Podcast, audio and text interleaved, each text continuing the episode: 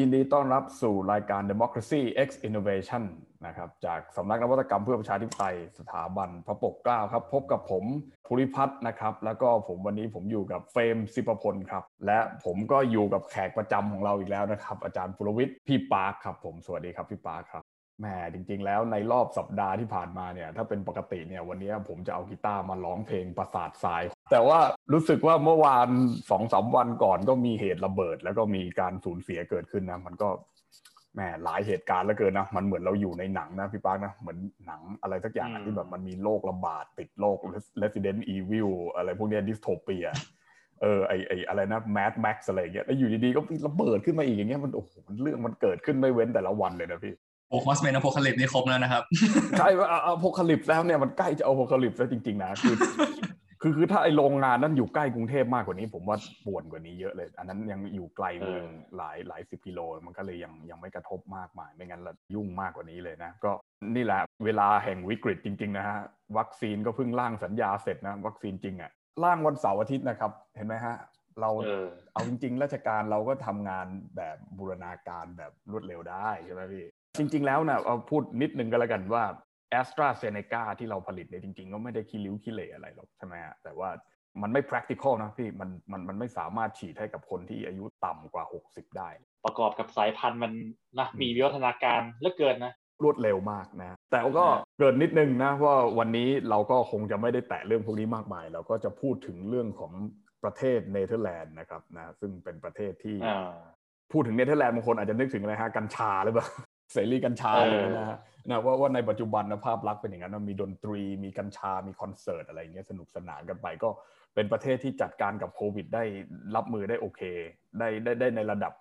ระดับที่ดีประเทศหนึ่งแล้วกันนะอาจจะไม่ได้ดีที่สุดแบบว่าหลีกหนีการล็อกลงล็อกดาวน์อะไรได้เลย แต่ก็ก็จัดการได้ดีประเทศประเทศหนึ่งแล้วกัน ซึ่งวันนี้เราก็มีความเชื่ออยู่อย่างหนึ่งนะนะในในสถาบันเราก็คือเราเราก็คงจะไม่ได้มอง รัฐรัฐหนึ่งหรือประเทศประเทศหนึ่งนั้น มันดีขึ้นมาได้แล้วเราจะไปเหมือนกับ copy paste ระบบการปกครอง หรือว่าสภาพสังคมของเขามาใช้กับประเทศเราได้เลยอะไรเงี้ยอย่างเช่นหลาย ๆ ครั้งที่เราพูดไปเกี่ยวกับรัฐสวัสดิการเกี่ยวกับประชาธิปไตยบางคนพูดไปถึงสังคมนิยมนั่นว่าเราไป เอาของเขามาใช้ได้เลยเนี่ยซึ่งซึ่งจริงบริบทการสร้างรัฐสร้างอะไรของเขามาก็ใช้เวลายาวนานหลาย ๆ ร้อยปีบางบางประเทศก็เป็นพันๆปีที่กว่าที่จะพัฒนามาได้ปัจจุบันนี้นะครับ ซึ่งวันนี้พี่พี่ปาร์คก็ได้ไปทำการศึกษาค้นคว้านะนี่ผมโฆษณาให้เลยนะพี่ว่าเดี๋ยวเราจะมีบทความเรื่องเกี่ยวกับประเทศนิวซีแลนด์เนี่ยลงในเขาเรียกอะไร KPI Yearbook ใช่ไหมฮะ KPI Yearbook ประเทศเนเธอร์แลนด์ KPI Yearbook ใช่ไหมปี 2021เนี่ยจะออกเดือนเดือนกันยา ปีนี้เขาจะมาในธีมเรื่องรัฐธรรมนูญเปรียบเทียบ ก็จะมีรัฐนูนหลายประเทศ เป็นสิบประเทศเลย แล้วผมก็พอดีได้รับมอบหมาย จริงๆผมผมอาสาเองนี่แหละว่าจะเขียนเรื่องเนเธอร์แลนด์เพราะมันไม่มีมันไม่เคยมีคนเขียนแล้วเป็นประเทศที่ผมเนี่ยโดยสนใจมานานตั้งแต่สิบกว่าปีที่แล้วนะตอนนั้นผมเรียนเบียโทผมหาหัวข้อวิทยาพลครับแล้วผมเนี่ยคือผมไปสะดุดใจกับประเทศนี้มานานแล้วผมสมัยเรียนปริญญาตรีเนี่ยผมเคยเรียนวิชา คัดการเมืองการเลือกตั้ง แล้วอาจารย์ที่สอนวิชานั้นอะเขาแนะนำนักคิดคนหนึ่งคือเป็นคนอเมริกันแต่เป็นคนที่สายดัตช์ที่ชื่อ Arend Lijphart เออ ก็จะเป็นนักคิดในสาย continental European อะแนวคิดวิธีการมองสถาบันการเมืองเนี่ยจะไม่เหมือนสายแบบ pure American ครับผมก็เออน่าสนใจแล้วก็ตามไปอ่านเลยก็ศึกษาแล้วไปดูประเทศเนเธอร์แลนด์เออไม่ มันเป็นประเทศที่ประชาธิปไตยน่าสนใจมากเลยนะแต่ว่าตอนนั้นผมไม่ไม่รู้อะไรโดนใจคือผมไม่ได้ไปเขียนพอไปไปเจอหัวข้อที่น่าสนใจกว่าคือไปทำเรื่องระบบเลือกตั้งเปรียบเทียบไทยกับนิวซีแลนด์ก็เลยไม่ได้ไปสนใจในทะเลก็ทิ้งไปเป็นสิบปี พอมาเขียนหนังสือเล่มนี้อยู่ๆก็ฟื้นขึ้นมาได้เออเอาสิ่งที่เราอยากเขียนมาสักสิบปีที่แล้วมาทำศึกษาจริงจังดีไหมแล้วก็เขียนบทความก็เลย ตอนนี้กำลังเขียนอยู่ เยี่ยมเลยครับ เราคงจะได้เห็นจริง ๆ เห็นเห็นประเทศที่ แปลกๆแล้วไม่ใช่แปลกผิดเลยเพราะว่าเขาแปลกก็คือเหมือนกับ คือประเทศที่ไม่ได้ใช้แนวคิดแบบAnglo-American แบบแบบแบบโลกวิชาการภาษาอังกฤษอะคือคือไอ้ประเทศเหล่านี้เราเราซึมซับมามากแล้ว มากจากสื่อกระแสหลักด้วย แล้วก็มากจากบทเรียนตำราเรียนที่พวกเราไปเรียนเรียนในประเทศไทยนี่แหละ เราก็เราก็ใช้ตำราเรียนแบบนั้นเยอะเยอะหน่อย ซึ่งซึ่งความรู้ประเภทที่ไม่ใช่ ไม่ใช่ Anglo-Saxon และ Anglo-American โดยเฉพาะภาคพื้นทวีปยุโรปหรือ continental ยุโรปที่พี่ปาร์คว่าเนี่ยจริง ๆ แล้วมันมีองค์ความรู้เยอะมากโดยที่เราไม่ได้ไม่ได้สังเกตเท่าไหร่นะว่าว่าว่าจริง ๆ แล้วมันมันมีความแตกต่างแล้วมีคุณูปการอยู่เยอะเลย อันนี้เป็นเกร็ดก็ได้ครับมหาลัยชื่อก้องของโลกอะอะเวลาน้องไอ้น้องเฟย์พูดถึง ต้องนึกถึงอะไรออกซฟอร์ดเคมบริดจ์ใช่ไหมครับเนเธอร์แลนด์เนี่ยมีมหาลัยที่ชื่อว่ามหาลัยไลเดนอันนี้อายุเก่าแก่ไม่แพ้กับออกซฟอร์ดเคมบริดจ์แล้วก็เป็นตักศิลา แหล่งบ่มเพาะภูมิปัญญามายุคโอ้ไม่ต้องกี่ร้อยปีพอๆออกซฟอร์ดเคมบริดจ์เลย แต่พวกเราไม่เคยได้ยินได้ยินชื่อเสียงว่าเราเราโอ้โหสุดยอดที่สุดในโลกเราก็ต้องออกซฟอร์ดเคมบริดจ์ฮาร์วาร์ดโคลัมบงโคลัมเบียอะไรอย่างเงี้ยนะผมเลยเออลองมาสนมาดูหน่อยดิมันมีภูมิปัญญาความคิดแนวคิดยังไงบ้างเกี่ยวกับประเทศนี้เลยเลยเลือกมาทำเขียนบทความเรื่องนี้ครับ ครับ อ่าโอเค งั้นก็เอาเลยนะ เริ่มเลยพี่ปาร์คเริ่มตรงไหนดีครับจุดจุดเริ่มต้นของตรงนี้เราควรจะเริ่มต้นที่ปีอะไรอะ ผมบอกงี้ก่อนว่า ตอนที่ผมได้รับมอบหมายให้มาเขียนอธิบายว่ารัฐมนูลประเทศเนเธอร์แลนด์มันเนื้อหาเป็นอะไรอะไรเงี้ย ผมก็เริ่มต้นแบบเออก็กฎหมายมาอ่านนั่นแหละ อ่านไปอ่านมาผมว่าเอ๊ะบางทีผมเนื่องจากผมเป็นนักรัฐศาสตร์ผมไม่ใช่นักกฎหมายโดยวิชาชีพเออถึงจะเรียกกฎหมายมาบ้างผมผมสนใจรัฐมนูนในแง่ของ ในแง่ของกฎเรียกว่ากฎกติกาของรัฐรัฐหนึ่งว่ามันมันมาได้ยังไง ก่อนที่มันจะมีกฎกฎเนี้ยมันมีวิวัฒนาการมาได้ยังไง คือผมไม่ได้สนใจตัวคอนเทนต์หลักว่าหลักการอะไรเงี้ยมากเท่ากับว่ามันมาได้ยังไงต่างหากผมก็เลยเออตอนที่ผมนั่งอ่านเนี้ยผมก็เลยมาแบ่งว่าผมผมอ่านไปนะโหประเทศเนเธอร์แลนด์เนี่ยวิวัฒนาการของรัฐเนี่ยน่าสนใจกว่ารัฐนูนเพราะว่ากว่าจะมามีรัฐนูนได้เนี่ยโหมันผ่านการต่อสู้ผ่านการต่อรองอะไรมาโหหลายร้อยปีมาก ผมเลยจะขออนุญาตแบ่งเป็นสองตอน ตอนวันนี้เราจะพูดถึงเรื่องพัฒนาการของรัฐว่าประเทศเนเธอร์แลนด์หรือบางคนเรียกฮอลแลนด์ ติดปากกันเดี๋ยวผมจะอธิบายต่อไปว่าฮอลแลนด์กับเนเธอร์แลนด์มันต่างกันยังไงเออมันมามันมามันมาได้ยังไงใช่ไหมประเทศนี้มันเกิดขึ้นได้ยังไง แล้วเดี๋ยวเทปสัปดาห์ต่อไปสัปดาห์หน้าเราจะมาพูดเรื่องรัฐธรรมนูญเนเธอร์แลนด์ว่ารัฐธรรมนูญเนเธอร์แลนด์มันมีวิธีการมายังไงนะครับอันนี้ขอจุดตั้งต้นนี้ก่อนแล้วกัน คืออย่างนี้เนเธอร์แลนด์เนี่ยประเทศเนเธอร์แลนด์ถ้าเราไปดูแผนที่ยุโรปอะสมัยก่อนเนี่ยก่อนที่จะมีชื่อเนเธอร์แลนด์เนี่ยดินแดนกับแถบเนเธอร์แลนด์เบลเยียมลักเซมเบิร์กเนี่ยมันมีชื่อเรียก ที่เรียกว่า low countries ถามว่าทำไมถึง low countries เพราะว่าเป็นดินแดนที่อยู่ต่ำกว่าระดับน้ำทะเล ขออย่าปูพื้นในทางภูมิศาสตร์ให้คุณผู้ฟังเห็นภาพกันเนี่ยเนเธอร์แลนด์เบลเยียมหรือลักเซมเบิร์กพวกนี้อยู่ต่ำกว่าระดับน้ำทะเลพอต่ำกว่าระดับทะเลแบบเขาว่าไง ดินแดนแถวนี้น้ำท่วมมาเป็นพันปีแล้ว พอน้ำท่วมปั๊บเกิดอะไรขึ้น องค์ความรู้ในเรื่องการจัดการน้ำการสร้างเขื่อนการการทำอะไรพวกนี้นะดีที่สุดในโลกครับต้องไปดูที่เนเธอร์แลนด์เพราะประเทศเนี้ย อยู่กับน้ำท่วมมาเป็นพันปีน้องไอ้น้องเฟรมเคยสังเกตไหมว่าสัญลักษณ์ของประเทศเนเธอร์แลนด์เวลาพูดถึงดัตช์พูดถึงเนเธอร์แลนด์เนี่ยคนชอบนึกถึงอะไรกังหัน เออ กังหันมันคืออะไรอ๋อใช้กระน้ำนี่เองอ่าใช้ขันน้ำใช้วิดน้ำเมื่อก่อนผมก่อนเมื่อก่อนผมคิดว่าอ๋อกังหันคือไว้ปั่นลมปั่นไฟเอาไม่ใช่ ที่เนเธอร์แลนด์มันสร้างกังหันเยอะๆเนี่ยคือเอาไว้วิทน้ำผันน้ำในพื้นที่ไร่นาสวนฟาร์มต่างๆเพราะดินแดนแถวนี้มันคือดินแดนน้ำท่วม ผมตัดภาพไปเร็วให้เห็นก็ได้สมัยรัฐโบราณย้อนกลับไปในสมัยโรมันน่ะดินแดนแถวเนี้ยก็อยู่ภายใต้อิทธิพลอำนาจของโรมันใช่ไหมครับเออแต่แต่ในช่วงนั้นผมจะไม่พูดรายละเอียดแล้วเพราะว่าโหมันยาวไปตัดภาพมาที่ขยับมาใกล้นิดนึงอ่าเราพ้นจากโรมันไปปั๊บเนี่ยเนเธอร์แลนด์ที่เราเห็นกันในปัจจุบันเนี่ย มันอยู่ภายใต้อิทธิพลของของราชวงศ์ราชวงศ์หนึ่งคือราชวงศ์เบอร์กันดี เบอร์กันดีก็คือฝรั่งเศสอะตะวันออกอะครับ เออ แต่เราต้องเข้าใจว่ารัฐรัฐในสมัยโบราณมันไม่ใช่รัฐที่มันเป็นรัฐชาติรัฐสมัยใหม่อย่างทุกวันเนี้ยที่มันที่มีการขีดเส้นเขียนแดนอะไรเงี้ยเบอร์กันดีมันก็ คือเครื่องถ้าถ้าดูแผนที่อะเบอร์กันดีมันอยู่ฝั่งตะวันออกของของฝรั่งเศส มันก็ขยายอิทธิพลไปทางไปทางเหนือเนเธอร์แลนด์เบลเยียมเนี่ยมันอยู่เหนือฝรั่งเศส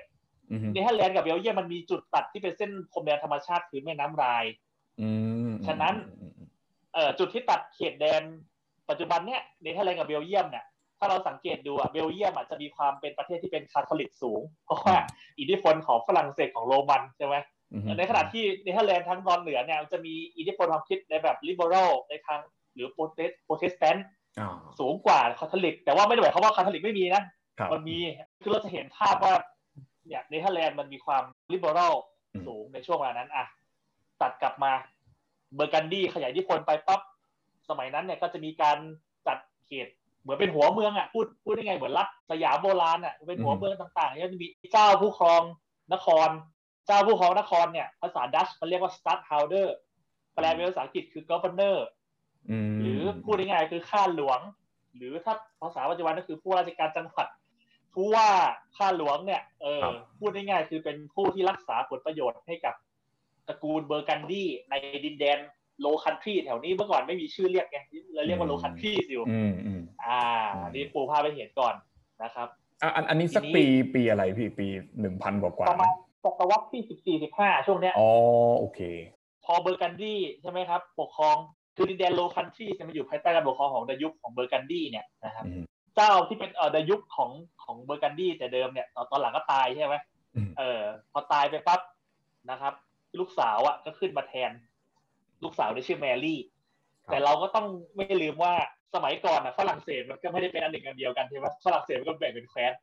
พอเบอร์กันดี้มันเจ้าดยุคอะมันตายแล้ว เอาได้โอกาสจะผนวกเบอร์กันดี้เข้ามาเป็นส่วนหนึ่งของอาณาจักรฝรั่งเศสใช่ไหมแมรี่ไม่ยอม แมรี่ทำไงครับ ไปแต่งงานกับเจ้าชาย เจ้าชายปรัสเซีย หรือเยอรมันอะเออชื่อว่าแม็กซิมิเลียนครับ แต่งงานทำไมครับเอาก็ให้ปรัสเซียส่งทหารมาคุ้มกันเบอร์กันดี้ให้หน่อยอ่าเห็นไหมต้องต้องเข้าใจว่าสภาพเกิดอะไรขึ้นสภาพสังคมตอนนั้นมันอยู่กันอย่างนั้นนะนะว่าคือถ้าเกิดว่าเราไม่ไปไม่ไปสารสัมพันธ์กับอีกรัฐหนึ่งอย่างเงี้ย เราก็ไม่มีความปลอดภัย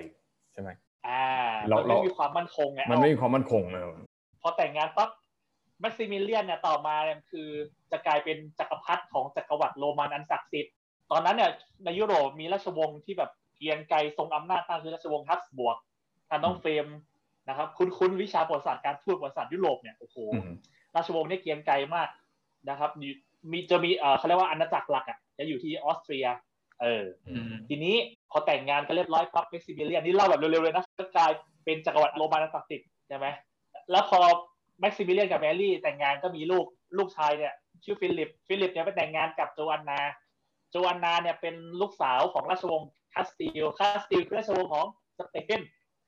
เออเห็นว่าเริ่มเริ่มเห็นแล้วเห็นไหมฮับส์บวร์กมันจะไปดองกับสเปนละใช่ไหมแล้วต่อมาเนี่ย เออ มันไอลูกชายที่เกิดจากจากฟิลิปเนี่ยก็คือชื่อชาลส์นะครับ ต่อมาเนี่ย เห็นไหมจักรวรรดิโรมันศักดิ์สิทธิ์ก็จะเป็นก็จะรวมเข้ากับสเปนด้วย แล้วเนเธอร์แลนด์เนี่ย สมัยนั้น Low Country เนี่ยก็ผนวกรวมเข้ากับ จักรวรรดิโรมันศักดิ์สิทธิ์แล้ว แล้วก็ก็เป็นรวมกับสเปนด้วยจากนั้นในยุคนี้มันถึงเรียกว่า Spanish Netherlands เห็นไหมชาลส์เนี่ยต่อมาจะกลายเป็นกษัตริย์ชาลส์ที่ห้าของสเปนแล้วก็เป็นจักรพรรดิแห่งจักรวรรดิโรมันอันศักดิ์สิทธิ์อันนี้เล่าไปให้เห็นและต่อมาชาลส์เนี่ย ชาลส์ที่ห้าสละสมบัติให้ลูกชายขึ้น ลูกชายชื่อฟิลิป ฟิลิปเนี่ยก็จะเป็นสายสาย hard มากคาทอลิกเข้มข้นไง อย่างที่ผมบอกไงว่าในในใน Low Country เนี่ยถ้าเป็นทางตอนเหนือเนี่ยมันมันค่อนข้างมีแนวคิดเรื่องโปรเตสแตนต์เรื่อง Calvinist เรื่อง Lutheran อยู่พอสมควรก็มีความขัดแย้งถ้าเราย้อนกลับไปประวัติศาสตร์ยุโรปสมัยนั้นมันก็มีความขัดแย้งทางศาสนาด้วย แล้วก็เรื่องเก็บภาษีเริ่มมีการถือเริ่มมีการอือกันแล้วใช่ไหมเออนี่หยุดไว้ตรงนี้ก่อน ก็คือประมาณนี้คือไอตอนนั้นเนี่ยก็คือพูดง่ายว่าคือเนเธอร์แลนด์ก็ยังไม่ได้มีเขาเรียกว่าอะไรถ้าถ้าถ้าใช้ภาษาปัจจุบันในทางรัฐศาสตร์คือไม่ได้มีเอกราช ประมาณนั้นไหมอ่าถูกไหมฮะ concept เรื่อง independent เนี่ยเดี๋ยวจะเล่าต่อไป ก็คือตอนนั้นเนี่ยอยู่ได้ด้วยการที่มีคนที่เป็นคล้ายๆผู้ว่าการแบบกอ v เ r อร์มีแบบเราอาจจะต้องบอกนิดนึงว่าเมื่อก่อนเนี่ยการปกครองเนี่ยมันมันมันอาจจะไม่ได้มีเหมือนคนที่แบบเป็นนายกเป็นประธานาธิบดีเป็นอะไรที่มันมันมันแน่ชัดชัดเจนว่าคนคนนี้เป็นโซเวเรียนหรือเป็นรัฐาธิปัตย์ของรัฐนั้น แต่ว่ามันก็จะมีคนที่มา มามามาอยู่แล้วก็เหมือนมาตั้งลกลากว่าแล้วก็บอกว่าเฮ้ยเราเนี่ยคือเจ้าผู้ปกครองใช่ไหมถ้าถ้าเป็นภาษาไทยอย่างที่พี่ปาร์คใช้คำว่าคำว่าเจ้าผู้ปกครองเมื่อก่อนเรียกว่า the prince อะไรเงี้ยเป็นเป็นเป็น prince คนหนึ่งเป็นเจ้าชายคนหนึ่งเจ้าผู้ปกครองคนหนึ่งที่ที่มาตั้งอยู่ตรงเนี้ยว่าอ่าโอเค เราเป็นผู้ปกครองตรงนี้นะ แต่ว่าก็ไม่ได้มีกำลังทหารมากมาย ไม่ได้มีอะไรมากมาย มันก็เลยอยู่รอดได้ด้วยกัน ต้องไปเกี่ยวดองกับเจ้าผู้ปกครองคนอื่น ที่มีกำลังมากพอที่ที่จะให้สัญญาได้ประมาณว่าจะมาคุ้มครองรัฐรัฐเนี้ยหรือว่าแคว้นแคว้นเนี้ยของเราอะไรประมาณนี้ซึ่งซึ่งเมื่อก่อนเนี่ยไอ้เรื่องเล่าที่เล่ามาก็คือที่ที่ดูจะแข็งแรงหน่อยก็มีฝรั่งเศสมีสเปน แล้วก็มีเยอรมันใช่ไหมฮะที่เนี่ยผมผมดูแผนที่นะว่าว่าว่าโดยภูมิศาสตร์ของยุโรปแล้วเนี่ยจริง ๆ แล้วมันก็อยู่ค่อนข้างที่จะไกลกันมากนะแต่แต่ว่าก็คือถ้าเกิดว่าใครขึ้นคนหนึ่งเนี่ยก็ก็คือสามารถที่จะมีอำนาจเหนือ รัฐรัฐอื่นในอาณาจักรอาณาจักรนั้นได้ ซึ่งตอนนั้นเนี่ยอาณาจักรที่ที่ที่รุ่งเรืองอำนาจที่สุดก็คงจะเป็นเป็นโรมันใช่ไหมโดยจักรวรรดิโรมันศักดิ์สิทธิ์อ่าโดยโดยมีอุดมการที่สำคัญก็คือคาทอลิกใช่ไหมคืออุดมการเออเขาเรียกว่าอะไรสมัยนี้มันอาจจะต้องเรียกว่าอุดมการทางการเมืองที่เป็นเสรีนิยม เป็นอำนาจนิยมเป็นอะไรก็แล้วแต่เนี่ย แต่สมัยนั้นเนี่ยอุดมการนำของการเมืองเนี่ย เราก็ต้องยอมรับว่ามันคือคาทอลิกถูกไหมพี่ คือคือคือเป็นอุดมการทางศาสนา เป็นอุดมการของรัฐด้วย เป็นศาสนาจักรใช่ไหมสมัยก่อนมีอิทธิพลในการบอกว่า เอ้ย กษัตริย์ต้องทำอย่างนี้อย่างนี้ใช่ไหมเออแล้วจักรวรรดิโรมันศักดิ์สิทธิ์อะใช่ไหมอิทธิพลหลักก็คือคาทอลิก มันก็จะอยู่ได้ด้วยการที่จะต้องยอมโอนอ่อนเขาเรียกว่าอะไรยอมแบบ convert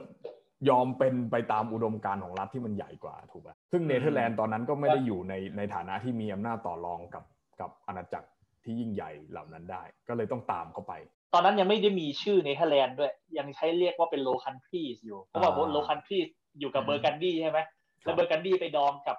ไอ้ราชวงศ์ฮับส์บวร์กฮับส์บวร์กต่อมาก็ไปดองกับสเปนเออเห็นไหมอาณาจักร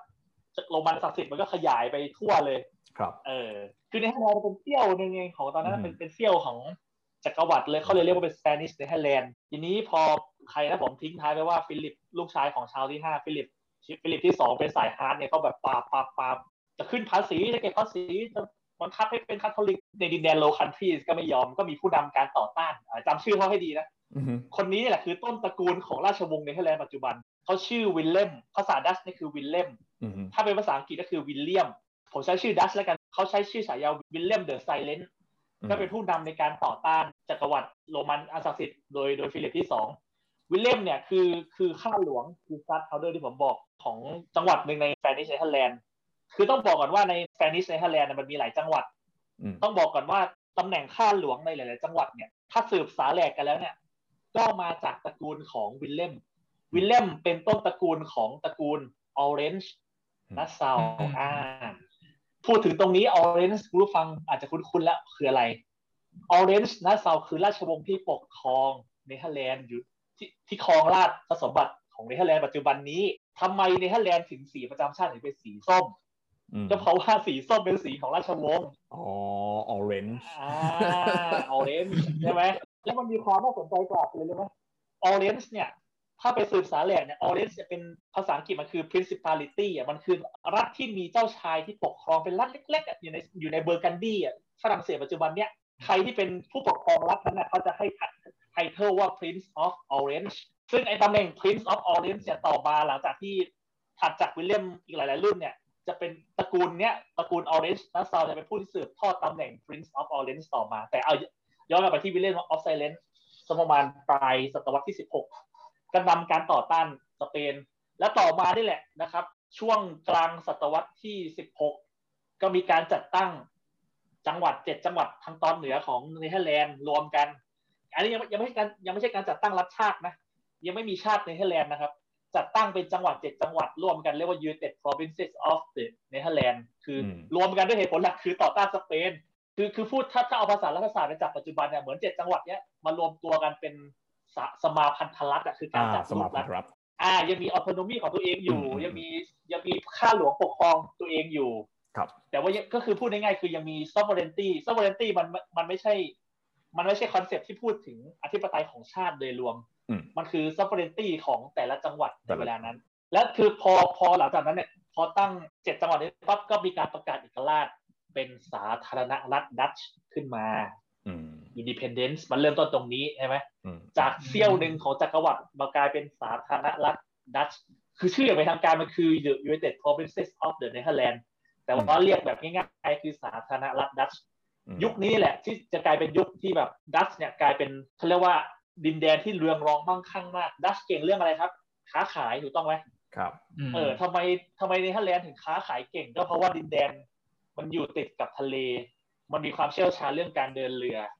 พอมีการเศรษฐกิจมันดีเกิดอะไรขึ้น การเติบโตงอกเงยทางความคิดภูมิปัญญา มันก็เติบโตตามมาในยุคนี้ นักคิดหลาย ๆ คนน่ะเชื่อไหมผมก็ไปอ่านมาผมก็ประหลาดใจเหมือนกันนะ เรเน่เดกาดอย่างเงี้ยจอห์นล็อกไปใช้ชีวิตช่วงหนึ่งอะที่ที่ดัชนะช่วงช่วงที่เป็นสมัยสาธารณรัฐเนี่ยไปเขียนงานเพราะว่าบรรยากาศของโดยรวมมันคือบรรยากาศของเสรีภาพไงเออ มันก็เติบโตงอกเงยใช่ไหมแต่พอดัชรวยเกิดอะไรขึ้นครับ พอดัชรวยปั๊บมันก็เริ่มมีคนที่เละๆแล้วก็คือรัฐข้างๆอะฝรั่งเศสอ่าตรงนี้ไว้ก่อน ผมผมผมเราอีกนิดหนึ่งผมขอเล่าอีกนิดหนึ่งคือตำแหน่ง start holder อะข้าหลวงที่ปกครองแต่ละจังหวัดของเนเธอร์แลนด์ คือมันมีเจ็ดจังหวัดอะแต่โดยโดยพฤตินัยแล้วมันจะมีคนที่เป็นข้าหลวงอะมันจะเป็นข้าหลวงของมากกว่าหนึ่งจังหวัด คือตำแหน่งข้าหลวงโดย มันจะมีอยู่ช่วงหนึ่งที่เนี่ยสาธารณรัฐดัชเนี่ยไม่มีตำแหน่งข้าหลวงเลยด้วยซ้ำคือข้าหลวงกลายเป็นเขาเรียกว่า de facto head of state ประมุขของรัฐโดยพฤตินัยอย่างเงี้ยคนในตำแหน่งนั้นเนี่ยมันก็สืบสายต่อมาจาก Willem of Willem the Silent ใช่ไหมต่อมาเป็นวิลเลมที่สองวิลเลมที่สามวิลเลมที่สี่วิลเลมที่ห้า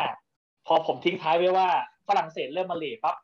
ต่อมาประมาณปลายศตวรรษที่สิบแปดฝรั่งเศสบุกบุกมามายึดดินแดนแถบนี้ แล้วตั้งเป็น Kingdom of Holland คือหลังจากที่ที่ได้มีอิสรภาพโดยการเป็น พอเป็นยุคสาธารณรัฐเนี่ยมันอยู่ประมาณ 200 ปีผมผมให้ข้อมูลผิด 200 ปีเสร็จปั๊บเนี่ยก่อนจะเป็น Kingdom of Holland เนี่ยมันก็มีการปฏิวัติภายในสาธารณรัฐ ซึ่งไอ้การปฏิวัติเนี่ยถ้าน้องเฟรมน้องไอซ์เทียบไทม์ไลน์เนี่ยปลายศตวรรษที่18เกิดอะไรขึ้นหมายถึงว่าฝรั่งเศสเนี่ยหนึ่งเจ็ดแปดเก้ามันก็เกิดการปฏิวัติในในดัตช์เหมือนกันสถาปนาเป็นสาธารณรัฐปัตตาเวีย ซึ่งปฏิวัติได้เนี่ย ก็เพราะว่ามีอิทธิพลมีกำลังทหารมาจากฝรั่งเศสมาช่วยด้วยไงก็มีการล้มสาธารณรัฐเดิมแล้วตั้งเป็นสาธารณรัฐปัตตาเวียแล้วพอตั้งเสร็จปั๊บหลังจากนั้น ประมาณต้นศตวรรษที่สิบเก้าอะ ก็เปลี่ยนรูปกลายไปเป็น Kingdom of Holland และที่น่าตลกคือรู้ไหมพอเปลี่ยนร่างไปเป็น Kingdom of Holland เนี่ยคนที่มาเป็นกษัตริย์เนี่ย คือลุยส์นโปเลียนน้องชายของนโปเลียน ก็คือเป็นเป็นการแผ่แผ่เขาเรียกว่าเหมือนเป็นการแผ่อำนาจของฝรั่งเศสหลังจากที่ฝรั่งเศสนั้นได้มีการปฏิวัติไปหลายรอบ แล้วก็สลับระหว่างเอ่อเอ่อสาธารณรัฐกับอาณาจักร ใช่ไหมก็คือคนที่มาโค่นกันไปโค่นกันมาก็ต่างตั้งตัวเองขึ้นมาเป็นเป็นกษัตริย์อะไรอย่างเงี้ยเพราะนั้นมันมันมันก็คล้ายๆ อันนี้ผมเปรียบเทียบแบบเร็วๆก็คือเหมือนเหมือนเป็นโดมิโนไหมว่าถ้าเกิดว่าที่ไหนมันเกิดการปฏิวัติเกิดอะไรขึ้น ก็ก็พยายามที่จะให้รัฐข้างๆอะรัฐรอบๆเนี่ยมีระบบการปกครองที่มันเหมือนกับตัวเอง เพื่อที่จะสร้าง security สร้างความมั่นคงของรัฐตัวเองถูกไหมฮะคือคือคือการที่พอฝรั่งเศส มีการปฏิวัติฝรั่งเศสในศตวรรษที่ 18 ใน 1789 อะไรพวกนี้ก็คือก็พยายามที่จะทำให้รัฐต่างๆ ที่ตัวเองเคยมีอิทธิพลกับเขาหรือเขาได้รับอิทธิพลจากการปกครองของตัวเองเนี่ยเป็นรูปแบบของรัฐที่มันคล้ายๆ กันอะเพื่อที่จะรักษาความมั่นคงของของรัฐเขาไว้อะไรเงี้ยซึ่งซึ่งตอนนั้นก็ต้องยอมรับว่าไอ้ประวัติศาสตร์ยุโรปเนี่ยว่าว่าฝรั่งเศสนั้นก็มีมีอำนาจมาก แล้วก็มีความแข็งแกร่ง แทบจะมากที่สุดนะหลังหลังหลังศตวรรษที่สิบแปดสิบเก้าประมาณต้นๆเนี่ยในในยุโรปเนี่ยคืออังกฤษก็ยังอังกฤษก็ยังไม่ไม่ไม่สู้นะ สมัยนั้นนะใช่ไหมถ้าจะว่ากันไปแล้ว ต้องต้องคุณผู้ฟังต้องไม่ลืมนะครับว่าปฏิวัติฝรั่งเศสเสร็จปั๊บเนี่ยมันไม่ใช่ว่ามันกลายเป็นสาธารณรัฐเลยทุกนี้นะครับ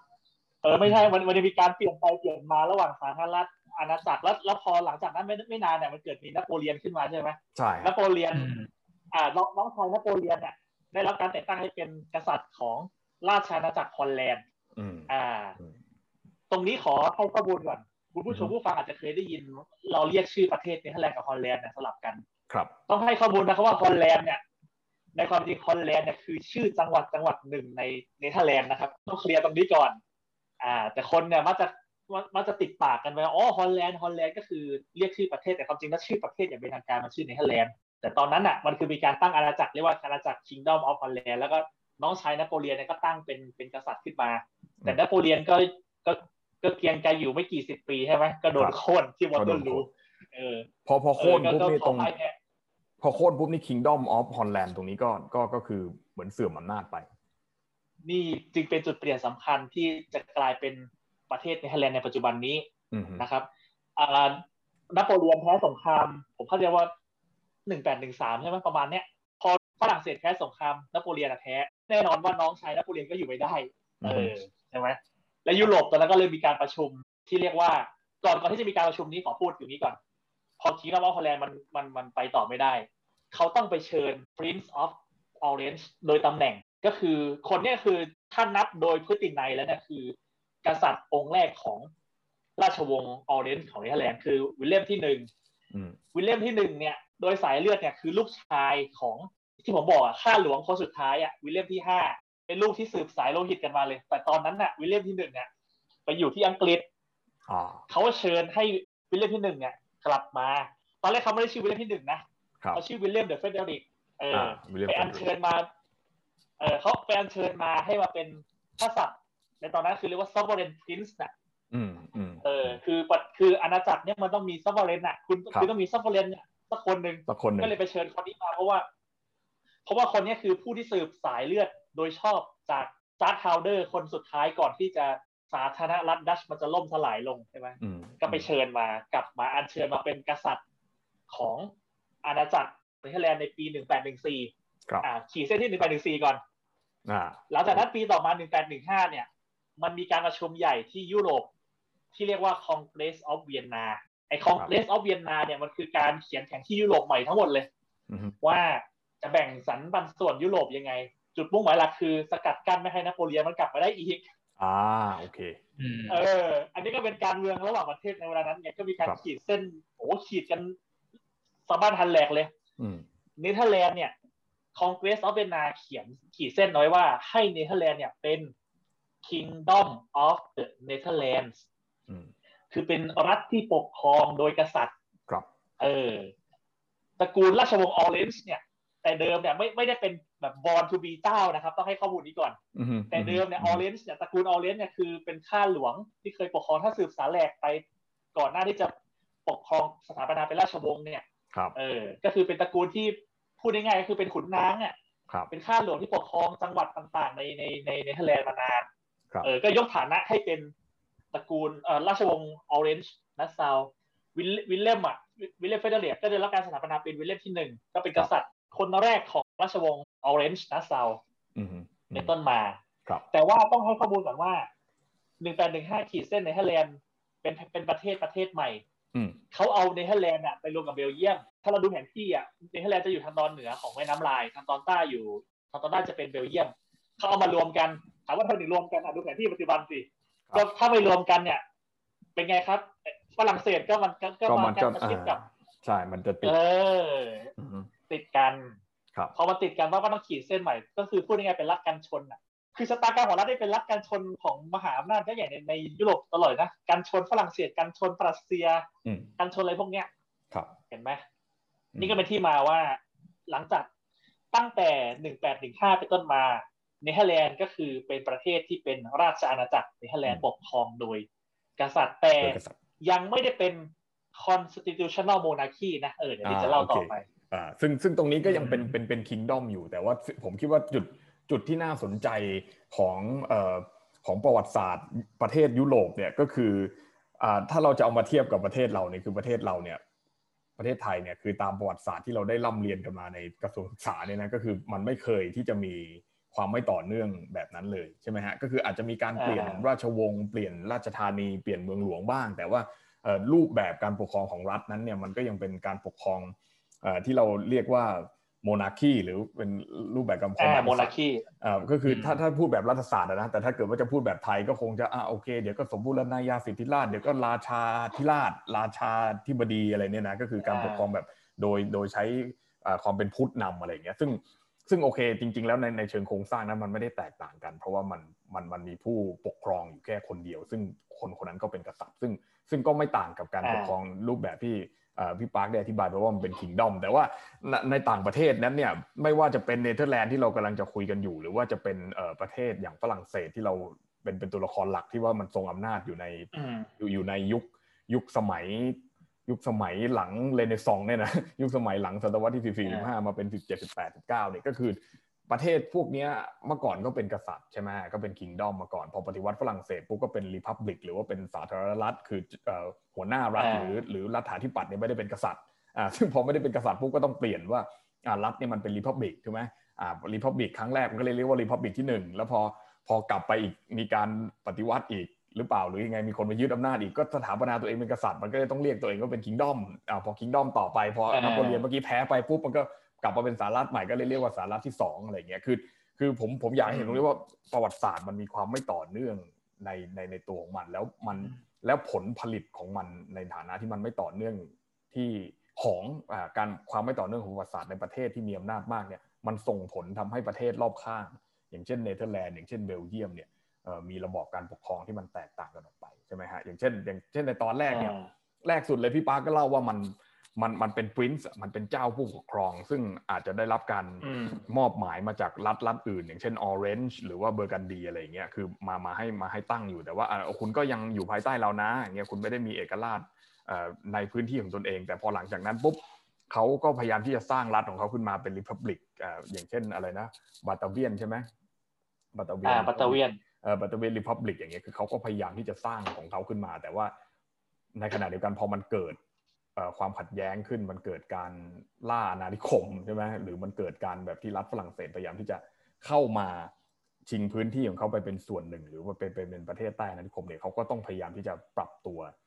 ในการที่จะต้องทำให้มันเป็นคิงดอมตามตามประเทศที่มีอำนาจเหล่านั้นอะเพื่อเพื่อที่จะไม่ให้ถูกกืนกินไปหมดอะไรอย่างเงี้ยนะคือคือนี่มันก็คืออ่าที่ที่ตอนนี้น่าสนใจผมคิดว่าน่าสนใจเพราะมันมีพัฒนาการของมันที่มันมันมัน มันมันลื่นพูดแบบภาษามนุษยวิทยา มันมีความลื่นไหลในความเป็นระบอบการปกครองของมันอะใช่ไหมฮะคือคือมันพยายามปรับตัว คือมันไม่ fix ว่าเฮ้ยรัฐของฉันจะต้องเป็นแบบนี้นะถ้าไม่เป็นแบบนี้ประเทศเราจะอยู่ไม่ได้เราจะล่มจมอะไรเงี้ยซึ่งซึ่งความคิดแบบนี้ผมว่ามันสำคัญมากในการที่จะเอาตัวรอดใน